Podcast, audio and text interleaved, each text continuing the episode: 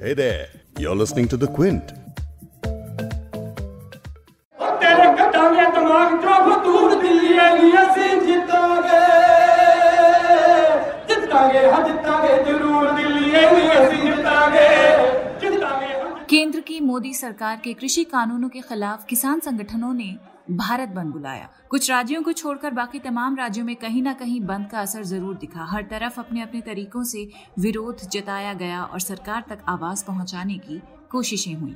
कहीं सड़कों पर नारे लगते दिखे तो कहीं स्टेज पर किसानों के लिए कविताएँ पढ़ी गईं और कहीं सड़कों पर ही औरतें कीर्तन करती दिखीं। जब ये सब चल रहा था तब लंगर खिलाते हुए प्रदर्शनकारियों को सेवा भाव भी नज़र आया। इस बीच क्विंट के रिपोर्टर देश भर के भारत बंद की तस्वीरें भेजते रहे, कहानियाँ जमा करते रहे और इन्हीं सबको मिलाकर आज आपको पॉडकास्ट में सुनाएँगे कि किसानों के इस भारत बंद में कैसा माहौल रहा।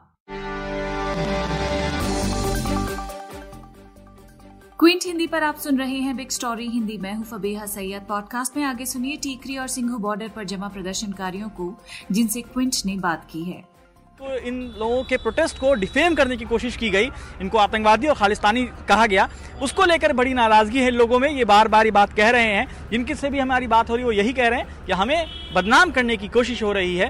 तो और बदनाम कर दे। सू अतवादी जो है बदनाम कर दे सू और साथ ही आपको बताएँगे कि देश के बाकी हिस्सों में भारत बंद का असर कैसा दिखा।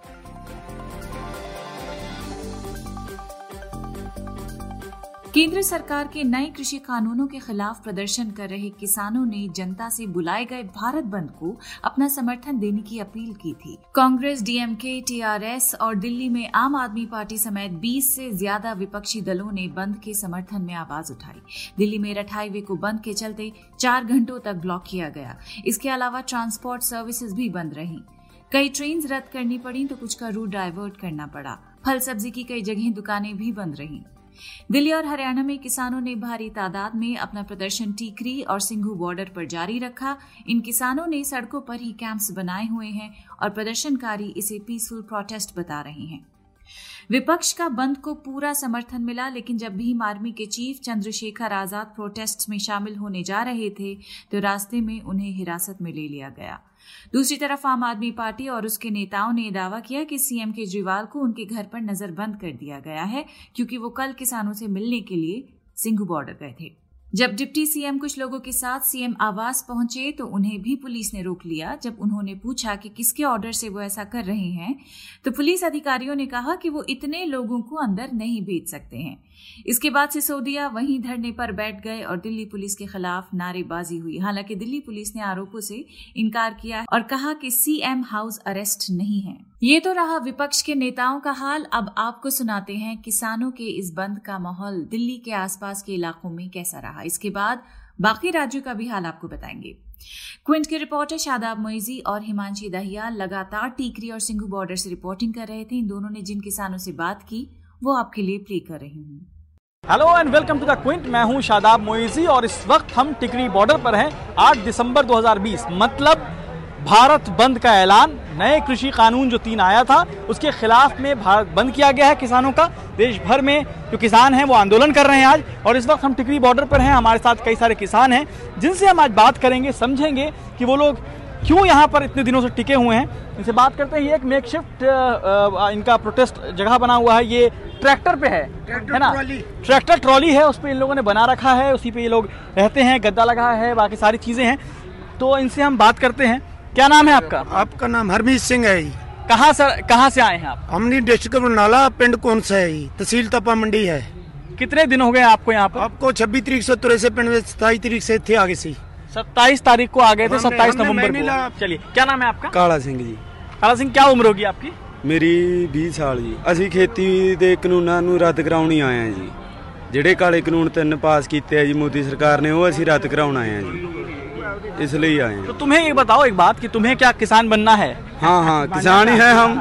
किसान हो तुम? हाँ। मतलब बड़े होके लोग कहते हैं ना कि ना किसान नहीं बनना है हाँ, डॉक्टर हाँ, इंजीनियर हाँ, बनना है। तुम्हें क्या बनना किसान बनना है? किसान ही बनेंगे नौकरी तो मिलती नहीं। बेरोजगारी तो इतनी है। इसलिए किसान ही बनते हैं नौकरी तो मिलती ही नहीं हमें। अब मुझे ये बताइए कि आज जो है वो भारत बंद बुलाया गया है। भारत बंद तो ऐसे करके बुलाया गया भाई सारे भारत को गुस्सा है। सारा भारत ऐसे कह रहा भी किसान के जेडे कानून है वो रद्द कर दिए जाए। ਉਹ ਇਹੀ ਕਹਿ ਰਿਹਾ ਕਿਸਾਨ ਸਾਰਾ ਸਾਰੀ ਟਰਾਂਸਪੋਰਟ ਸਾਰੀ ਜਿੰਨੀ ਯੂਨੀਅਨ ਜਿੰਨਾ ਵੀ ਸਰ ਨੇ ਆਪਦੇ ਆਪ ਕਰਿਆ ਕੋਈ ਕਿਸਾਨਾਂ ਨੇ ਕਹਿ ਕੇ ਨਹੀਂ ਕਰਵਾਇਆ ਕਿਸਾਨਾਂ ਨੇ ਤਾਂ ਇਹ ਕਿਹਾ ਵੀ ਮਤ ਨੂੰ ਦਿਖਾਓ ਆਪਣਾ ਰੋਸ ਇਹਨਾਂ ਨੇ अपना रोष तो आप दिखाया कह रहे हैं सारे कि किसानों ने दुकानदार मतलब किसानों ने गुस्से का अपना अपना जो गुस्सा है उनका उसको दिखाने के लिए भारत बंद भाई बुलाया बंद है करा दो कि हाँ, भारत बंद कर दो सारा एक दिन मोदी जी ਨੂੰ ਪਤਾ ਲੱਗ ਜਾਏ हाँ। ਵੀ ਕੀ ਹੋਏਗਾ ਸਾਰਿਆਂ ਨੂੰ ਗੁੱਸਾ ਹੈ ਕਿ ਕਿਸਾਨਾਂ को तो आतंकवादी ਦੱਸ ਰਿਹਾ ਸੀ ਪਹਿਲਾਂ ਉਹ किसानों को आतंकवादी कह रहे हैं आतंकवादी कह रहे हैं हाँ एक बड़ा सवाल ये है कि कई सारी जगह पर जो है इनके प्रोटेस्ट को किसान के जो मांग है उस प्रोटेस्ट को खालिस्तान से जोड़ा जा रहा है खालिस्तानी कहा जा रहा है उसी पे इनका इनकी नाराजगी है उसी पे गुस्से में ये कह रहे हैं कि हमें आतंकवादी कहा जा रहा है क्या नाम है आपका हाकम सिंह ये जो बातें चल रही हैं कि आतंकवादी वाली या खालिस्तानी वाली क्या लगता है आपको क्या है ये? ਮੋਦੀ ਆਪ ਆਪ ਹੀ ਬਣਾਈ ਜਾਂਦਾ ਕੋਈ ਨਹੀਂ ਗੱਲਬਾਤ ਤਾਂ ਇਹ ਇਹ ਤਾਂ ਐ ਕਹਿੰਦਾ ਵੀ ਇਹਨਾਂ ਨਾਲ ਜੇ ਕੋਈ ਗੱਲਬਾਤ ਹੋਈ ਤਾਂ ਲੋਕ ਵਿਝੜ ਜਾਣਾ ਇਹ ਉਹ ਤਾਂ ਸਾਡੇ ਤਾਂ ਮਸਲਾ ਇਹੀ ਆ ਵੀ ਸਾਡੇ ਜਿਹੜੇ ਕਾਨੂੰਨ कानून ने साढ़े सारे वापस हो जाना। कानून वापस हो जाए बाकी हाँ। ये मुद्दा जो है भटकाने के लिए किया जा रहा है। हाँ, हाँ, अगर जहाँ तक मैं समझ पा रहा हूँ आप यही कहना चाह रहे हैं। जैसे बताया कि भारत बंद को Congress, Rashtrawadi Congress party, Marxwadi communist party, Rashtriya Janata Dal, Samajwadi party, Bhartiya communist party, Shivsena, Bahujan Samaj party जैसे विपक्षी दलों से समर्थन मिला। वहीं केंद्र में सत्तारूढ़ बीजेपी के शासन वाले उत्तर प्रदेश, मध्य प्रदेश और गुजरात जैसे राज्यों की सरकारें खुलकर बंद के खिलाफ सामने आई। भारत बंद के आह्वान का समर्थन करने के लिए सोमवार को उत्तर प्रदेश के मुख्यमंत्री योगी आदित्यनाथ ने विपक्षी पार्टियों को निशाने पर लिया था। उन्होंने कहा कि इन पार्टियों को देश के सामने माफ़ी मांगनी चाहिए। इसके अलावा मध्य प्रदेश और गुजरात के मुख्यमंत्रियों ने भी विपक्ष पर हमला बोला था। उत्तर प्रदेश को भारत बंद को लेकर हाई अलर्ट पर रखा गया, लेकिन दिल्ली की सीमा से लगे सभी जिलों में विशेष सावधानी बरती गई और अतिरिक्त बलों को वहाँ तैनात किया गया। साथ ही जिला अधिकारियों ने ऑटो, टेंपो, टैक्सी एसोसिएशनों को भी आश्वासन दिया कि वो निडर होकर भारत बंद के दौरान भी अपना काम जारी रख सकते हैं। बिहार की बात करें तो बिहार की राजधानी पटना में मंगलवार सुबह सड़कों पर कम संख्या में वाहन ही नज़र आए। लेकिन न्यूज़ एजेंसी आईएएनएस के मुताबिक अरवल, जहानाबाद, औरंगाबाद, कैमूर, लखीसराय, जमुई और बेगूसराय आदि जैसे नक्सल प्रभावित जिलों में किसानों का आंदोलन करीब करीब सफल रहा। महाराष्ट्र में भारत बंद को लेकर मिली जुली प्रतिक्रिया देखने को मिली। राज्य भर की एपीएमसी मंडियाँ सुबह सुनसान थी। मुंबई, नागपुर, पुणे, औरंगाबाद, नासिक और कोल्हापुर जैसे प्रमुख शहरों में सुबह ट्रैफ़िक सामान्य था, लेकिन थोक बाज़ार बंद रहे। बंद को सत्तारूढ़ महाविकास अघाड़ी की शिवसेना, राष्ट्रवादी कांग्रेस पार्टी और कांग्रेस के साथ साथ समाजवादी पार्टी बहुजन विकास अघाड़ी अधिकांश दलित दलों सीपीआई सीपीआईएम और अन्य वामपंथी दलों और कई छात्र संगठनों का भी समर्थन मिला। मध्य प्रदेश में इस बंद का असर ज़्यादा नहीं दिखा, लेकिन इंदौर में कांग्रेस ने बड़े प्रदर्शन का ऐलान किया था और बड़ी संख्या में नेता भी सड़कों पर उतरे। यहाँ बंद को व्यापारियों का समर्थन नहीं मिला। तमिलनाडु में भी असर ज़्यादा नहीं दिखा, लेकिन तमिलनाडु में डीएमके की अगुवाई वाले विपक्षी खेमे ने भारत बंद का समर्थन किया। पश्चिम बंगाल में भारत बंद का आंशिक असर देखने को मिला। कोलकाता के कॉलेज स्ट्रीट इलाके में ट्रैम और बस सेवाओं को बाधित कर दिया गया क्योंकि आंदोलनकारियों ने मंगलवार सुबह विरोध प्रदर्शन किया था। अब वापस केंद्र की बात करें तो इस पॉडकास्ट के रिकॉर्ड होने तक खबर मिली कि 9 दिसंबर को होने वाली बैठक से पहले गृह मंत्री अमित शाह ने आज शाम सात बजे किसानों को बुलाया है। इस बैठक को काफ़ी अहम माना जा रहा है क्योंकि अब तक अमित शाह ने किसानों के साथ होने वाली बैठकों में हिस्सा नहीं लिया था।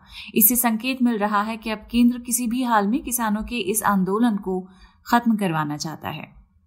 इसके अलावा सीपीआईएम के नेता सीताराम येचूरी ने बताया है कि राहुल गांधी समेत पाँच विपक्षी नेता कृषि कानूनों को लेकर 9 दिसंबर की शाम पाँच बजे राष्ट्रपति से मुलाकात करेंगे। विपक्षी नेताओं के डेलीगेशन में राहुल के अलावा शरद पवार भी शामिल होंगे। यानी एक तरफ़ पॉलिटिकल स्ट्रैटेजीज चल रही हैं, दूसरी तरफ़ इस आंदोलन को लेकर फर्जी खबरें फैलाकर इसे हाईजैक भी करने की कोशिशें खूब हुई हैं। इस बात पर बिग स्टोरी का कल का एपिसोड आप ज़रूर सुन सकते हैं, लेकिन तेरह दिन से सड़कों पर जो किसान बैठे हुए हैं, उन्हें आखिर कितने दिनों और इस तरह रहना होगा? ये सवाल कोई नहीं पूछता दिख रहा। क्विंट के शादाब ने एक महिला किसान से बात की है, जो सड़क के ही किनारे एक तरह से अपनी गृहस्थी जमाए हुए दिखी। पॉडकास्ट के अंत में अब आप उन्हें सुनिए। ये शिकायत है इनको। कह रही है कि हम लोग जो है वो जो मीडिया वाले हैं वो न्यूज़ इनकी दिखाते नहीं है खबर आपकी दिखाते नहीं है। दिखाते नहीं। भी दिखाउने नहीं है। हो। नहीं हम दिखाते हैं आपकी न्यूज़ दिखाते हो हाँ तभी तो हम आए यहाँ। ਕਿਸਾਨ ਸਾਰੇ ਕਿਸਾਨ ਨੇਗੇ ਕੋਈ ਹਰਿਆਣੇ ਚ ਹੈ ਕੋਈ ਪੰਜਾਬ ਚ ਹੈ ਕੋਈ ਉਹਦਾ ਉਸ ਚੋਂ ਹੈਗਾ ਸਾਰੇ ਕਿਸਾਨ ਨੇਗੇ ਹੋਰ ਵੀ ਭੈਣ ਭਾਈ ਬਹੁਤ ਨੇਗੇ कहा है कि यहाँ जो औरतें बैठी हैं वो लोग अ, पैसे लेकर बैठ रहे हैं दिहाड़ी पे ਹਾਂ बैठ रहे हैं ਕਹਿੰਦੇ ਨੇ ਕਿ 100 100 ਰੁਪਿਆ ਲੈ ਕੇ ਲਗਾ ਆਈਆਂ ਹੈਗੇ कंगना ਹਾਂ रनावत ਹਾਂ ने ਕਿ कहा। 100 100 ਰੁਪਿਆ ਲੈ ਕੇ ਆਈਆਂ ਜੇ ਕੋਈ ਸਾਨੂੰ ਲੱਖ ਦੇਵੇ ਅਸੀਂ ਤਾਂ ਨਾ ਆਈਏ ਪਰ ਅਸੀਂ ਉਹਦੇ ਹੱਕਾਂ ਦੇ ਮਾਰੇ ਆਏ अपने ਹਾਂ हक के लिए आई हैं ਹਾਂ ਉਹਦੇ ਹੱਕਾਂ ਦੇ ਮਾਰੇ ਆਏ ਹਾਂ